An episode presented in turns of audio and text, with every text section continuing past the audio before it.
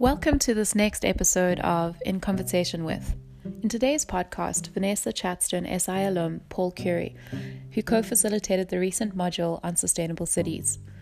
Paul is manager of the Urban Systems Unit at ICLEI Africa, where he researches African urban resource and service systems, with a special interest in connecting quantitative analysis with storytelling and visual elicitation.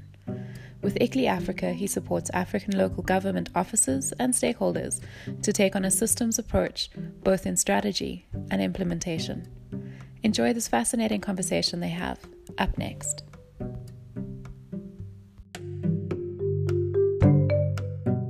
Welcome, Paul. It's so great to have you with us today. Thank you for giving your time for our podcast series, uh, In Conversation with. I'm really excited to talk to you today about the module that you recently co facilitated at the Sustainability Institute called Sustainable Cities, that I believe you co facilitated with Dr. Edgar Pieterse and Prof. Mark Swilling, right? Absolutely.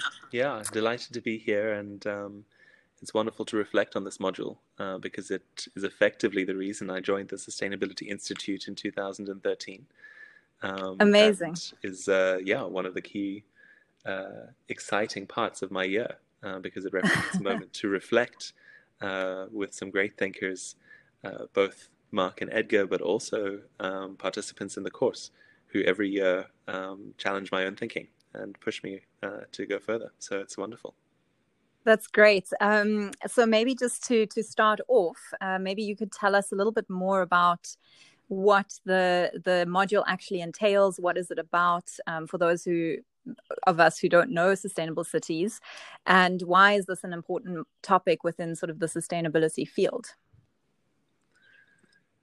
Yeah well edgar usually starts with his intro which positions cities um, as as these concentrators of people resources uh, challenges innovation um, opportunities. Uh, and remarks that as urbanists, we have a bit of a conceit that we suggest that cities are the central place and the fundamental place that you have to intervene for sustainability to work. Um, and that's at global uh, level as well. So the course uh, sort of unpacks this. What does sustainability uh, mean within a city, and, and you know how do you make a sustainable city as a as an entity? Um, but how can improving the uh, efficiency, inclusivity, and functioning of our urban spaces uh, support wider global sustainability goals? Mm. And I think that also probably links to uh, the urbanization trends that we're seeing across the, the globe. And I was wondering if you could maybe share a little bit more with us um, what we're seeing across the globe, as well as sort of what urbanization trends, uh, what the implications are for the African continent, and maybe more specifically South Africa. Yeah, so you know the initial basic reading that you'll do before you enter the the module is contextualizing uh, the course in the second urbanization wave. So the first urbanization wave taking uh, 200 or so years um, for industrialized countries to get to their urban state, and now uh, the second Af- uh, urbanization wave where African and Asian cities are reaching the same levels of urbanization and beyond in a much shorter time period. so you know, if you read sort of any academic literature or, or uh, enter the sustainable city space in Africa, your first sort of statement is rapid urban growth and what this means. So we situate the course with a lot of reflection on on African cities, uh, particularly because they challenge the normal inroad for sustainable development, where a lot of people associate sustainability with environmental consciousness. Um, here, the inroad is really uh, look at the socioeconomic uh, challenges that are faced when uh, so many people are being born into a city that has yet to be uh, to have all of its infrastructure ready um, and things like that. So the urban trends that we're seeing are the population growth, the need for more built environment, which is now covering urban, um, sorry, agricultural land, um, because cities are typically built on very fertile land, um, often it's unplanned because we haven't had enough time to build enough houses uh, for new people, and so there's a lot of informality in African cities, uh, and so cities have to keep up with this different type of urban living where there's a lot uh, more adaptive or emergent um, uh, we've got a large youth population, which is both promising and and we haven't yet worked out how to properly employ or uh, pursue an entrepreneurial mindset. Uh, and then the nature of uh, African cities as, as having people who have many different homes, and so connected to a rural home uh, or moving from city to city to pursue different work. And so the question of ownership and how you invest in your own city um, is worth understanding. And feel a sense of ownership or citizenship in a space. Uh, often it doesn't receive as much attention or investment. Mm. That hmm. was a lot uh, on the word of trends, but those are some of the themes we see in African cities. Mm. Super interesting. And I think um, this touches on sort of my next question, uh, or the next two questions really is you know, I know in the module you also address sort of underlying value assumptions that shape the way different paradigms address urban challenges. And I was just wondering if you could could share more about this. Sort of what does that mean? Um, what are the different value assumptions that you look at? Um, yeah, just share a, bit more about about that specifically. Sure. I you know I suppose my my realm. Um, I don't know if I can comment very much on values. What what word pops into my mind uh, there is uh, some of the aspirations that uh, urban dwellers have, and when talking about sustainability in our cities, it's it's yes, current impacts, uh, both social and environmental. But if you want to intervene, you you have to engage with the urban imagination. What types of livelihoods do people want to live? Um, how can you excite people about uh, a lifestyle that that isn't as consumptive, for example, as we see uh, in the U.S. or Europe? Um, and then managing that tension with people's expressed desire to to um, uh, develop feels like the wrong word to to improve their lifestyles or to live the lives that they're seeing um, others do. And so you know it's a bit unfortunate to have to suggest to someone that no you know because the world is under pressure you can't develop and have the same things as everyone else. And that's a bit absurd. Mm. so how do we manage that aspir- aspiration um, and provide quality lifestyles, but in low impact uh, manners. Uh, and some of the way that we engage this is is through uh, the question of, of resource flows and infrastructures right in the beginning, uh, talking a lot about the urban form and what makes the city physically, before we then somewhat uncover uh, the cultures and the ways of living that are connected to this urban form uh, and indeed, that question of, well, how do you create community and government and private sector change agency um, to support change in these very cumbersome, um, locked in systems? Mm. So that's that's where the values I think come in is is the question of culture and imagination. Mm. I mean, talk about a, a complex problem, right? And I think I think also it's it's not necessarily just the current situation, but also the historical context of a city, right? Um, and and sort of um, the social aspects linked to to that. Um, for example, in the South African context, we were dealing with the historical legacies of spatial segregation and inequality. Um, so, how do you? I mean, how does that get sort of pulled in? And um, yeah, how how does one even begin to unpack um, that sort of com- the complexity behind behind these kinds of um, yeah problems. Yeah, well, I mean, I think we're we're diving in with an assumption right up front, saying that it's a complex system, and I think a lot of people haven't yet uh, taken this fully on. You know, and certainly the way that we manage cities is in a siloed, departmentalized you know boxed approach. So I think the first way to do this is to acknowledge that it's a complex system and that it's not fixable with one person's intervention, with one single in, in intervention, um, but takes a lot of movement building and aligning of different interests. and so you've got political interests which are layered. You've got uh, economic systems which which have a bit of their own logic, which might defy what uh, we want in in talking calling for sustainability. Um, so yeah, so uh, when when you have a lock in of spatial injustice, uh, you have to look at the different pressures that are are keeping this locked in. You know, if as we started this conversation, we spoke about ownership and investment. You know, if people who get economic means uh, in spaces which have been historically uninvested or marginalized.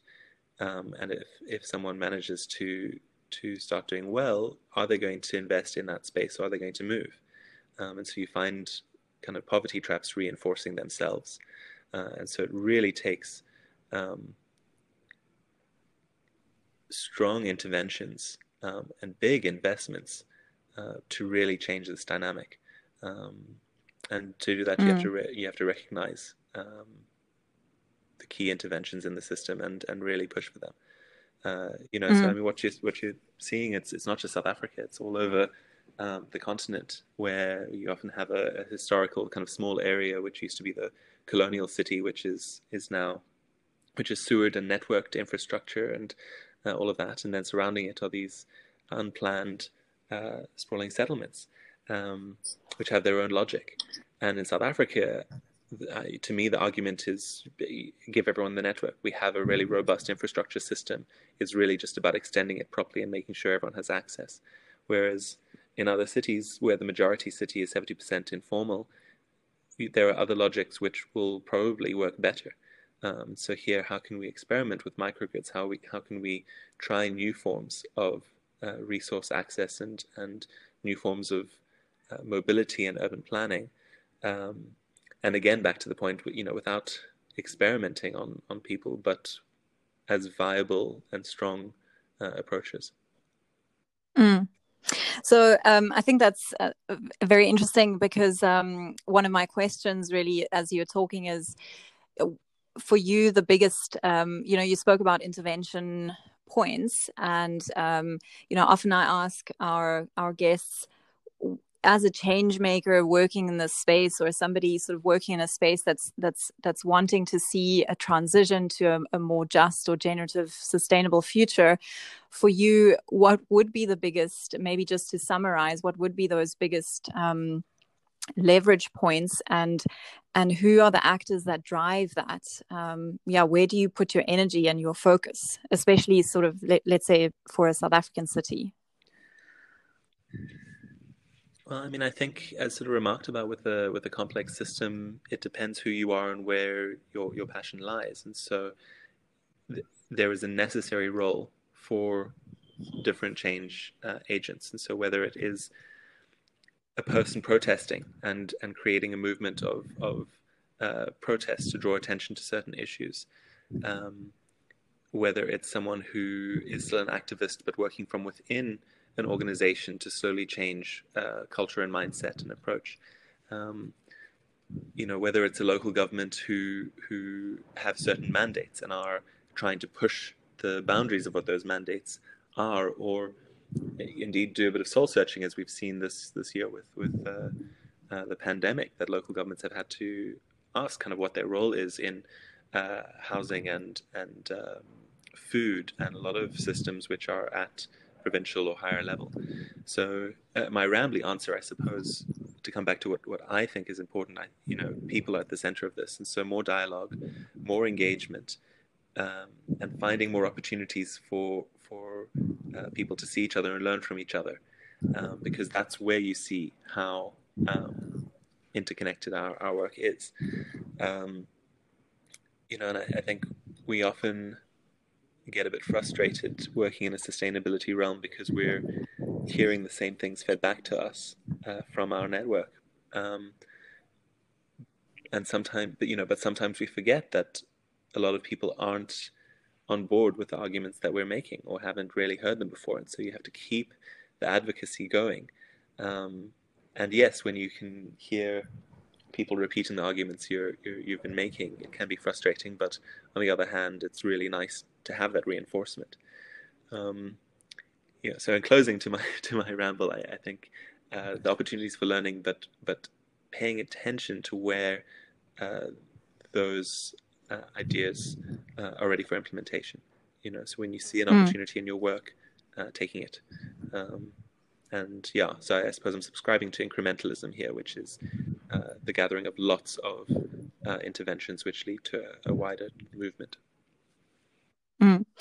And maybe speaking to, I mean, I really like what you said now, and and speaking to incrementalism, and I wonder you, what your uh, response would be to this. But is there a danger of, um, you know, what I've often heard before is, you know, we, we, especially people working in this field of sustainability or looking to transition to more sustainable futures, is often this idea that. Um, or this um, sort of accusation in a way that we actually don't know we can't imagine really what we want to transition towards. You know what is our big vision? What does a different city really look like? What you know what does it um, what are the what are the details of that? What are the you know and i think sometimes there's a lack of imagination or imagining what that future could look like.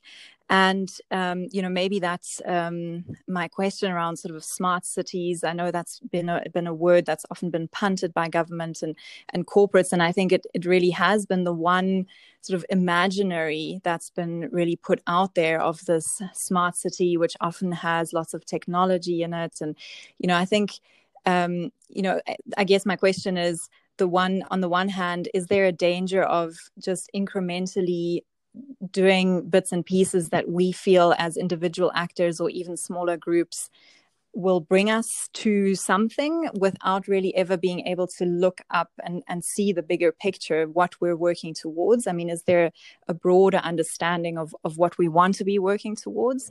And then I guess also maybe a second sort of part of that is, you know, how does that smart city, for those who, might not have heard of the concept of a smart city, um, you know, how does that play into this idea of imaginaries and, um, yeah, I guess your opinion also on smart cities? Mm. Yeah, well, I mean, there's a lot there. Um, I think you need both. I think you need the people who are going to broadcast visions and excite people. Um, we see this. There's there's been a lot of advocacy around making sure that cities and local governments are represented in global sustainability. Uh, and so the Sustainable Development Goals, for example, having uh, a goal specifically around um, cities uh, and communities. The New Urban Agenda in stating some visions, and here, you know, the words sort of resilient cities, safe cities, inclusive cities, sustainable cities. Uh, and you need those, and you need to excite people about what the what they are. Uh, but then there's a risk of of what they actually mean. We had a great engagement with, with someone in Cape Town who says, well, if I walk out of my door, how will I know what an inclusive city means? You know, and so the, the danger of these buzzwords not necessarily being grounded. Uh, and you need people mm. who are going to push the boundaries uh, one bit at a time and who have an ethereal sense of what they uh, kind of uh, are going for and, and, and looking for. And that's that can be informed by these future imaginaries, but it's really about tangling with the context that you're in and seeing something and Im- improving it as directly as possible. Um, and I think it's really important, for example, to have radical voices who are going to completely challenge the inertia that we're in um, and say we need to change, we need to shift everything now. Uh, but also to acknowledge that some uh, that most people get defensive uh, when you mention mm. change. Mm. what's been interesting to see is how many people have participated in a lockdown for COVID, which shows that it is possible. You know, this, the arguments that radical change is impossible have been nullified. So the question that we need to ask ourselves is, well, under what uh, conditions can we have a radical shift uh, for uh, climate resilience, for um, so looking after our biodiversity, um, a radical transformation for ensuring everyone has access to, to resources, dignified uh, work, and um, and enjoyable lives. Um, mm. On on futuring and imaginaries, uh, definitely recommend um, looking at the work of Geci uh, Karuri Sebina, who's uh, been wonderful to connect with this year, uh, and her comment that in creating some of the imaginaries, we kind of lock ourselves into four stale futures uh, of urban visions. And they all kind of represent these four archetypes.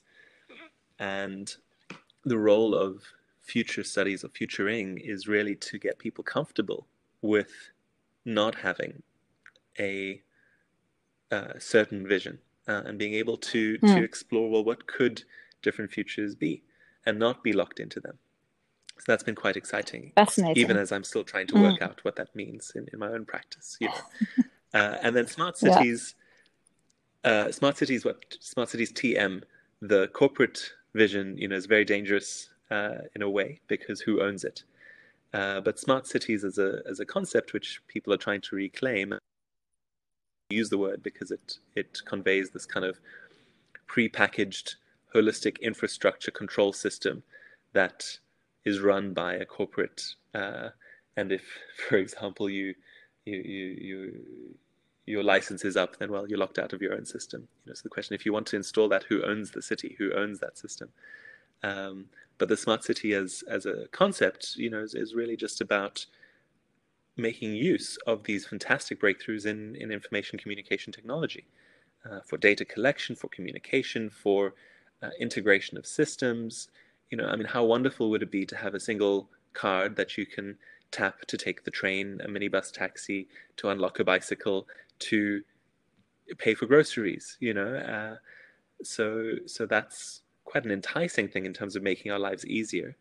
And the the main caveat for a smart city in Africa is is um, uh, who participates and making sure that it doesn't mm. lock people out of the economy um, and out of uh, uh, work opportunities. So you know, being mm. aware of, of the excitement to have machines doing the work for us, but frankly, we need economies that value uh, people, that take you know, that give people work and and um, meaning. So mm. yeah, lots lots in the smart city um, super fascinating. Um, a, a, lot of what you you said, I, I really love, and um, we'll definitely get the the, the uh, author that you mentioned now. Uh, just repeat repeat her name one more time for me. This is Geci Karuri Sebina. Um, I'll forward a, okay. Um, an article of hers. Great. She has a great provocation that we'll, we did we'll as, as, part of um, uh, Rise Africa, ICLEI's kind of uh, inspiring oh, event yes. platform. So uh, Fantastic. Whichever. We'll definitely put her name into into the uh, description of the of the podcast as well. And also, um, you know, I love what you said about you know you engaged with somebody uh, in Cape Town who said, you know, what does that really look like for me if I walk out, and and what does an inclusive city really look or feel like? Mm. And I wonder if if you could share maybe some inspiring stories of cities around the world that are that are doing interesting things or or different noteworthy things. Sure.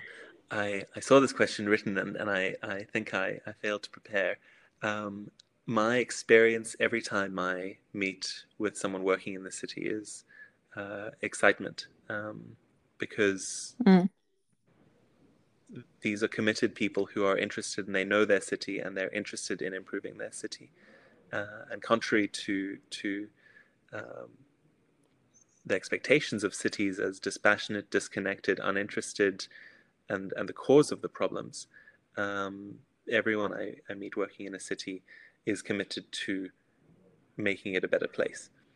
You know, where it of course becomes difficult are uh, where, as we spoke about in the complex systems point, uh, economics, politics uh, collide uh, with social good, with limited resources, um, and and you see the, the sometimes the inability to to achieve the outcomes that people are committed to.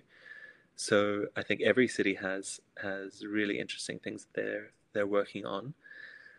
Some of the things uh, I've been involved in uh, at the moment, uh, I've sort of worked uh, quite a bit with with food, so uh, helping cities to take on a food systems perspective, and that means shifting it from uh, just thinking about agriculture and urban agriculture to really looking at a whole value chain perspective. Uh, so, uh, working with Arusha City Council, who uh, two years ago, I think we articulated a vision for the food system and looked at some of the policy um, actions that they could take. And they now convene a um, committee of, of interested uh, actors around uh, food safety, um, and that's kind of continuing and, and emerging. Um, Antananarivo in Madagascar gave a really nice framing that their role as a local government is to uh, convene stakeholders, uh, facilitate the dialogue between these committed stakeholders, and offer some demonstrations of how sustainability can be done. Um, and I thought that was a really nice framing for the role of a city, is to facilitate and demonstrate. Um, Cape Town, mm, definitely. Cape Town through through COVID is also sort of trying to articulate well, what is it, its role in in urban food systems. Um, looking at circular economy, we're we're working with Accra Municipal Assembly um, on what circular economy could mean, and so this idea of how do we set up good uh, data systems to uh, track resources, um, and particularly if we could divert uh, waste from landfill, particularly organic waste. And most African cities are about 60% organic waste, which ends up in rivers and landfills. Um, that can be uh, integrated back into um, food systems, either as animal feed or um, as compost. Mm. So lots of lots of cases uh, like that. Um, I'm not I'm not very good at recording. Uh, no, but I mean, specifics. I think it's wonderful to hear, and I, it's so wonderful and refreshing to hear. You know that that in your experience, there are so many people who are so passionate and driven and, and dedicated to making cities a better place. Uh, um, it really is a is a really wonderful thing to hear. Um, but I think also, I mean, for a lot of people that might be listening to this, this might also be quite a sort of far off. Obviously, we all live in cities, but the the way in which we engage in a city um, you know, might also feel. I mean, I I certainly sometimes feel like that. Um, you know, I, I don't really understand what m- me as an everyday citizen could be doing differently or could be doing that that might also help shift um, systems or um, you know the status quo into the direction that we're hoping it will go. Um, so you know, how do we, ta- as everyday citizens, maybe take a little bit more power into our own hands and do you have any sort of comments or points that that you think you know anybody could be thinking of in their in their everyday engagement with urban landscapes? Well i, I think it's twofold. Um, our generation has taken on a lot in terms of social and environmental issues and and there's often bit of a scorecard of, of what types of things you're doing. Are you recycling? Are you composting? Are you eating vegan? Um, are you checking your privilege? Are you, you know, creating space for voice? And and I think it's it's fantastic to see, and it's so exciting to see this emerge. Um, you know, but I think I think it's often a burden mm. uh, for people to find, as you said, what is the specific thing that I need to be doing. So oh my god, I'm going to do it. Uh, my father has indicated that has said, you know, look, you've got to lead the most ethical life you can. And so I think keeping that in mind and being, you know, deciding what matters to you.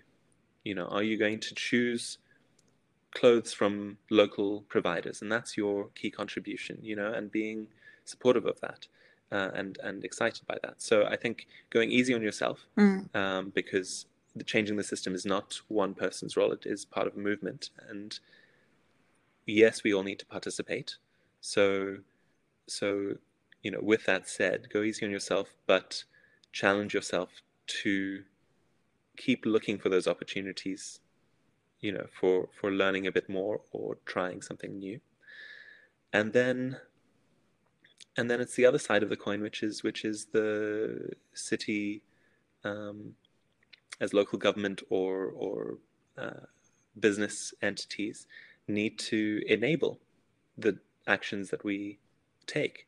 One of our projects is looking at um, the the carbon footprint of Capetonians, uh, which is huge, and we're trying to find well what types of behavioral choices can we uh, take on to uh, to reduce that and only a certain number of the choices that you as individuals make because we are locked into a carbon mm. uh, economy. And I only realized what, you know, we can use the term easily. I only realized what that meant, which is you can go vegan, you can stop taking any form of transportation, but whatever service or good you purchase or pursue in the city is fueled by coal electricity. Mm. and so you, you cannot go carbon neutral uh, unless you you stop existing or participating in the city. Mm. So so that's where the role of the city is is important. The role of the country is important in creating the enablers of good choices. Mm. And a colleague in Dar es Salaam said something uh, yesterday, uh, which is that she has seen that whenever good choices exist, people take them. Um, and so it's about creating those opportunities. So it's all very well to have a educational campaign on recycling, but if no one comes to collect your recycling or there isn't a recycling bin, you're you're limited in your ability to pursue that. So go easy on yourself. Do look for other opportunities to to be conscientious and contribute to society, um, but also hold government accountable to make the options that you want available. Mm. How's that? Brilliant. and I think you said something really powerful um, wherever good choices exist, people will take those. Um, and I think sometimes we're quite cynical about human nature. Um, and I think it's it's uh, that's such a what lovely reminder that actually if the if the choices exist and they are accessible and possible, that we will that we want to make the right choice. So I think that's that's very powerful. Thank you for that. Um, mm. I think just uh, sort of we, we're getting sort of to the end um, of our of our podcast, and it's been a lovely discussion. And I just wanted to leave our readers or our listeners rather with um, you mentioned one author that we'll we'll already post uh, sort of in the bio, um, but is there are there any other resources that you might recommend for anyone who is interested in reading more or listening more about this topic, delving a little bit deeper into all of the different um, yeah um, areas that you spoke about now? Yeah, well, I mean, I'm, I must punt my uh, the co-conveners of the definitely uh, sustain, uh, the sustainable cities module. So if you haven't read Swilling or Pieterse, um, you know they they are the you know it people on on sustainable cities. Um, but but uh, lots of authors, and I, I could probably give a list. What I liked about the question when I read it was that it suggested I can look beyond cities, and mm. so uh, I have been uh, on an African writer's uh, journey to kind of get uh, to better know the voices of, of different writers across the continent. Um, and it's been wonderful. And what's exciting me the most is that there are new voices who are doing uh, African sci-fi and fantasy, mm. which means that you know we can. Uh, well, it's important to read about colonialism, post-colonialism, independence, independence, uh, disappointment, um, corruption and, and all of these themes which are the tropes, it's also wonderful to start to see these imaginaries about different possibilities and different worlds, uh, which of course still comment about um, the the current state, mm. um, but perhaps less emotionally so. So I think my favorite writer at the moment is is Nnedi Okorafor, who's a Nigerian uh, American uh, who um, has written, for example, Lagoon, which is about uh, aliens arriving in Lagos Lagoon and what unfolds there, uh, or uh, the Binti series, which uh, is about um, the first woman of her village to be accepted to the galaxy's best university. Uh, and then um, uh, Tomi Adeyemi is a Nigerian voice who writes a fantasy story in Nigeria, and the language of magic is Yoruba um, and how perfect. Um, so uh, those are, are a few. Um, those are two names to that's, check out. That's brilliant, and I love it because um, when I had a conversation with uh, Dr. Odi Selomana, who lectures on our biodiversity module at the SI, he actually also mentioned Binti by Nnedi Okorafor. So that's that's brilliant that the same author is actually showing oh, up dear, twice. Someone beat me to it. yes, I, am afraid so. But I think oh, that's oh, amazing because I think um, I actually purchased the book on on Audible as well, and I'm just I can't wait to listen to it. So I think it'll be my my December read. But I think that's that's some excellent um, recommendations, and I think it'll be perfect timing for for people to have some some holiday reads. So thank you for that. Absolutely. And I think just to end off, and I, I, I think you you already left us with a lot of provocative um, questions, and and you you mentioned your father who who probably had quite a big influence on on your values and how you think, and this this really powerful um, you know message that he left you with of leading an ethical life. But I wonder if you'd like to just end us off with you know a provocative question that you'd that you'd like to leave um, leave our audience with? What i'm missing the most during covid lockdown is being in community. And it's not so much about the um, it's not so much about the purposeful interactions with friends and family but it's about the unexpected interactions that happen. And this is possibly my where my love for cities comes from is because of the conversations and the worlds that you can discover simply by talking to someone standing next to you at a sidewalk or sitting on a bench nearby. Mm-hmm. Um, so, what my provocation to those who are listening would be is um, to to when possible uh, seek out those conversations um, because you never know when it's going to be a transformative one, even if it does just start with how the weather is. Brilliant. Absolutely brilliant. Love it. Um, thank you so much, Paul, uh, for your time today. That's uh, it's been a real pleasure talking to you. Super fascinating as always. I feel I could, you know, talk for hours on these topics, but um, I think we've we've had a good run. And thanks again for for your inputs and good luck with your work at ICLEI. Um, and we're looking forward to seeing more of the work that that you do, and also to next year's Sustainable Cities course and seeing what comes out of that. Absolutely, lovely to speak to you, Vanessa. Thanks, Paul.